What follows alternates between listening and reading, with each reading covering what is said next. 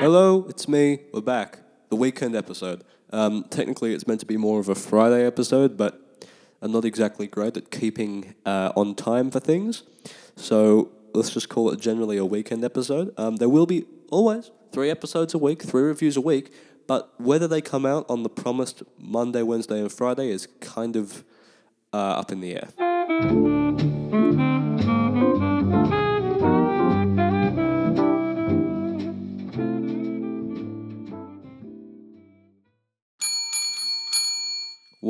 This may seem like a very specific question, but do you know of any English musicians who were in their prime 30 years ago that are releasing a record this year that nobody asked for? Oh, mate, I have just the thing. And the great thing about this joke is that we'll be able to reuse it three or four times because we've got Ozzy Osbourne, Morrissey, and maybe The Cure releasing a record this year as well. So, really, I'm just going to copy paste this exact vocal track whenever we review those. Excellent.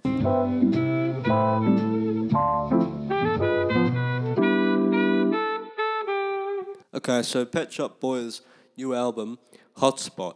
Um, even though I was a bit negative uh, just then, I have to say I came away with this with mostly, you know, mildly positive feelings. Um, I actually was expecting this to be really quite like insanely bad, um, because the Pet Shop Boys are kind of one of those groups that only really had a five year uh, period of relevance, and every time they release a new work, it seems like maybe they're just digging themselves deeper into a hole. Especially dance music, electronic music is not having a good time critically at the moment. That's not just because it's dance music, that's mainly because uh, it's one of the, the big commercial genres of the moment, though it's kind of slipping out of it, um, but it has been for most of the last decade.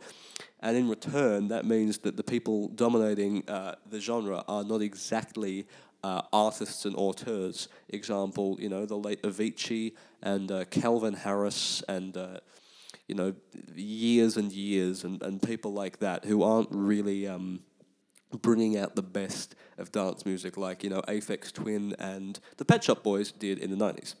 Um, it, would, it would be much the same as the Happy Mondays coming out with something now. It just doesn't seem called for. But I'm kind of glad that they did because the Pet Shop Boys have always been quite good with melody. I'm not as familiar with their discography as I would like to be, mainly because they're not really in my area of 80s uh, new wave offshoots because most English music, British music in the 80s and 90s is an offshoot of new wave, however distant, right?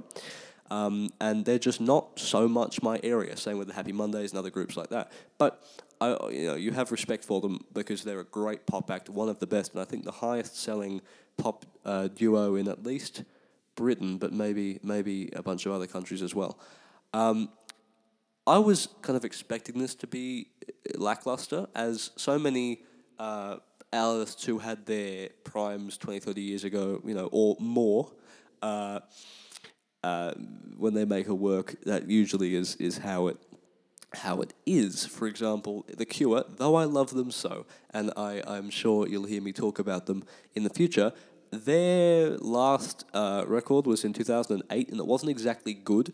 Like it was, it was um, tolerable and it had some flashes of quality, but generally it, it, it didn't exactly hit the mark. And as I think we all know by now, Morrissey's work uh, of late, maybe since the late 90s, has been kind of irredeemable. Um, just because it's so bland, he is stunningly mediocre at this point in his career. And he gets worse and worse every record, every single he releases, which is very upsetting because Morrissey, regardless of his views, uh, some of which I think may be a little bit misrepresented, but not by much, of course. Um, regardless of his views and him as a person, he's created some really great art with the Smiths and as a solo performer.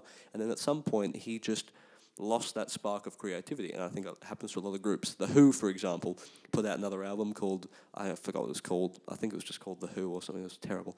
It was very bad, very obvious, terrible tuning, terrible production, just all over the place, piece of shit. And you know, it's trying to be self-aware. The first line of the record was like, "I know you're gonna hate this song," and I'm like, dude people need to know when to retire. They need to know when to stop. Right? Paul McCartney had a record last year. It wasn't very good. I don't know why they just keep working. They just keep producing when there's no need to. You know, and I understand maybe, right? Uh, if you feel like you have more to give as an artist, absolutely go for it, right? But a lot of these records obviously are kind of focus group crafted, like take the best parts of your past and refashion them into a similar product. But that doesn't sell, you know, as much as the actual product from the past does at the end of the day, you know? Michael Jackson, for all of his faults, and they are now many, knew when to stop. You know, he didn't keep chucking out records. The dude only released an album every five years from about, and this is when he was signed to Epic Records, I'm not talking about his prior career, from about 1979 to about 1995, and that was about it, really. You know? You just have to know when to read the room. And a lot of, a lot of these guys can't. And the Pet Shop Boys can't really either. But this record was kind of worth it. It was nice enough. It was great grasp on melody, and the production's always, you know, at least uh, uh, justifiable with, with, with their records because that's part of their whole thing. You know, if you're an electronic artist, you know your way around um, a computer terminal. You have to, right? I don't know why I said computer terminal, but you know what I mean. And it's obvious that um, they've acquainted themselves with the most modern tools available. Um, I'm not saying that this was a masterpiece. It certainly wasn't, and it wasn't up to the level of Circles, for example. But it certainly exuded a lot more confidence than the Destroyer record. Um, so I'm I'm a little bit leaning a little bit more towards this um, than than I am, you know, uh, the the last album. Um, I don't have a lot to say about it, though. It's very simple dance pop. Like you're not getting anything deeper than that at all. Like I read something, some review, maybe it was Pitchfork, uh, call it, you know, autumnal and oh, it's it's a collection of mid tempo songs. No, it's not. It's a collection of club songs. The club songs, the first four or so are quite good, then the remaining six are fair to middling, right? That's just it's a pop record, and it's a pop record made by people that know they're going to sell regardless. You know, they went to number one, whatever, because the first single, the, the first song was good. Their single, which is like track six, is fairly good. You know, the lead single. Uh, like you don't have to do that much more to bring the money in um, when you're at this point in your career like that, like they are, right? So I suppose you know I'm overall feeling about a seven and a half or an eight for this. Um, not you know, I'm not discrediting its quality. I'm just saying it, it does feel like they could have just you know they banged this out quite easily, but it's a lot better than most elder statesmen musicians uh, banged out works. Like this Ozzy Osbourne record that's going to come out, oh, it's going to be bad. And it might be his last as well because he's dying.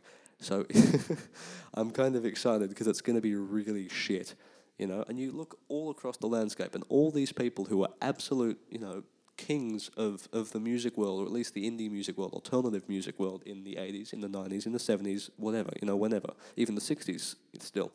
They just don't seem to understand how to recapture that spark, you know? And I know I'm not really talking a lot about the record, but trust me, when you hear it, if you do hear it, and I recommend you do, it's nice enough, it's pretty short as well. It, it doesn't have a lot to say. It just, it's good, you know, if you were at a club, for example, you would enjoy it maybe a lot more than you'd enjoy it sitting in your, in your, you know, in your bedroom. But I put it on my speakers, I turned it up, nice. Nice, very good sound, filled the room, excellent, had a good time. Right, did some reading while it was on, because it's not exactly intellectual dance music, but yeah, had a good time. Um, a lot of groups, you know, as I'm saying, can't recapture their spark. You know, none of the former Beatles, you know, the ones that who are still alive, Paul and Ringo, neither of them have any idea. Ringo maybe never did know how to recapture any spark from the Beatles because it's not like he had a whole lot of hand in songwriting there. You know, he has one reasonable record, and that's Ringo from 1973, and the best song on there he did not write. You know, uh, Paul McCartney, whatever. You know. Wings was the last thing he did that was good. Um, and all these other people, you know, from The Who to Ozzy Osbourne, everyone I've spoken about just then in this kind of long-winded but quite quite compact review, uh, they don't seem to know how to get it. The Pet Shop Boys, at least, as far as I know, hearing this, they get it, right? And I think, you know, it is a little bit upsetting to hear the musical heroes and the much vaunted legends of the music world kind of slowly dying off, both creatively and physically. And we're in an age right now, as you know, as happens every now and then. Because it isn't every decade; it's every thirty or so years. The old guard, you know, the old guard of great musicians die off, and new ones take their place. Now, I, I may sound a little bit, you know, edgy saying this, but I don't exactly see who is taking the place of bands like the Beatles, of bands like the Stones, for example, who are shit recently. You know, the place of like Bruce Springsteen, or or ranging so far as you know Siouxsie and the Banshees, Depeche Mode, you know Prefab Sprout. I don't see who is replacing all those groups from the seventies, eighties, sixties, whatever. Right? I don't see who's coming in in the last thirty years to do that. I see a lot of people who flare, you know, they spark up and then they flare out in two or three years. I see a lot of groups who have a commercial following, but not, you know, the critical artistic chops to back it up. People that get popular with their music these days, right? It can still be good work. I'm not saying there's not good art coming out because there always is, but they're never hitting both the critical and the commercial positivity in the same way at the same time. You know? And I'm just hoping that this year, next year, whenever, I see someone and I can point to them and I can point to a group or an individual and I can say that person has both things under their belt and they're going to take the music world, right, in their hand and hold it, right? They're going to be able to take this place and transform it into their vision of what they think pop music, rock music, whatever should be, the same way the Beatles did, same way other groups have done, right? I'm not seeing it so far. Anyway, there's a little rant for you because I had nothing else to say about the Pet Shop Boys. Uh, this is the first track, and it's called Will of the Wisp, or Will-O the Wisp. Uh, I'd probably give this a seven and a half or an eight. Maybe I'll revisit it up it or, or lower it, but gen- generally I would recommend it if you've got nothing else to do. And here is that track.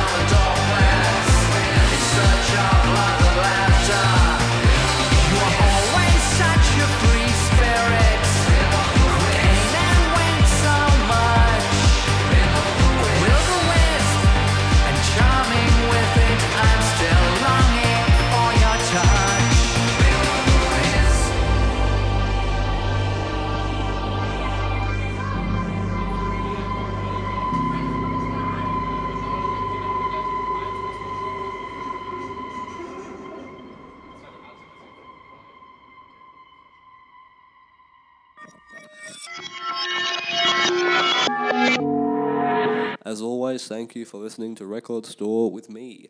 Uh, if you like the podcast, please follow it on Spotify, subscribe to it, and listen to the episodes from beginning to end when they come out so you can boost my numbers. Uh, if you have any queries, questions, or comments, you can email me at recordstorepodcast at gmail.com. The sound effects are from soundbible.com, and that little jazz song is called Midnight in Venice, and it is by Kevin MacLeod at incompetech.com. Uh, thank you for listening once more, and I'll see you in a couple of days for the next episode. And I think we're doing the new Green Day record, which I've heard is shit. So we'll see.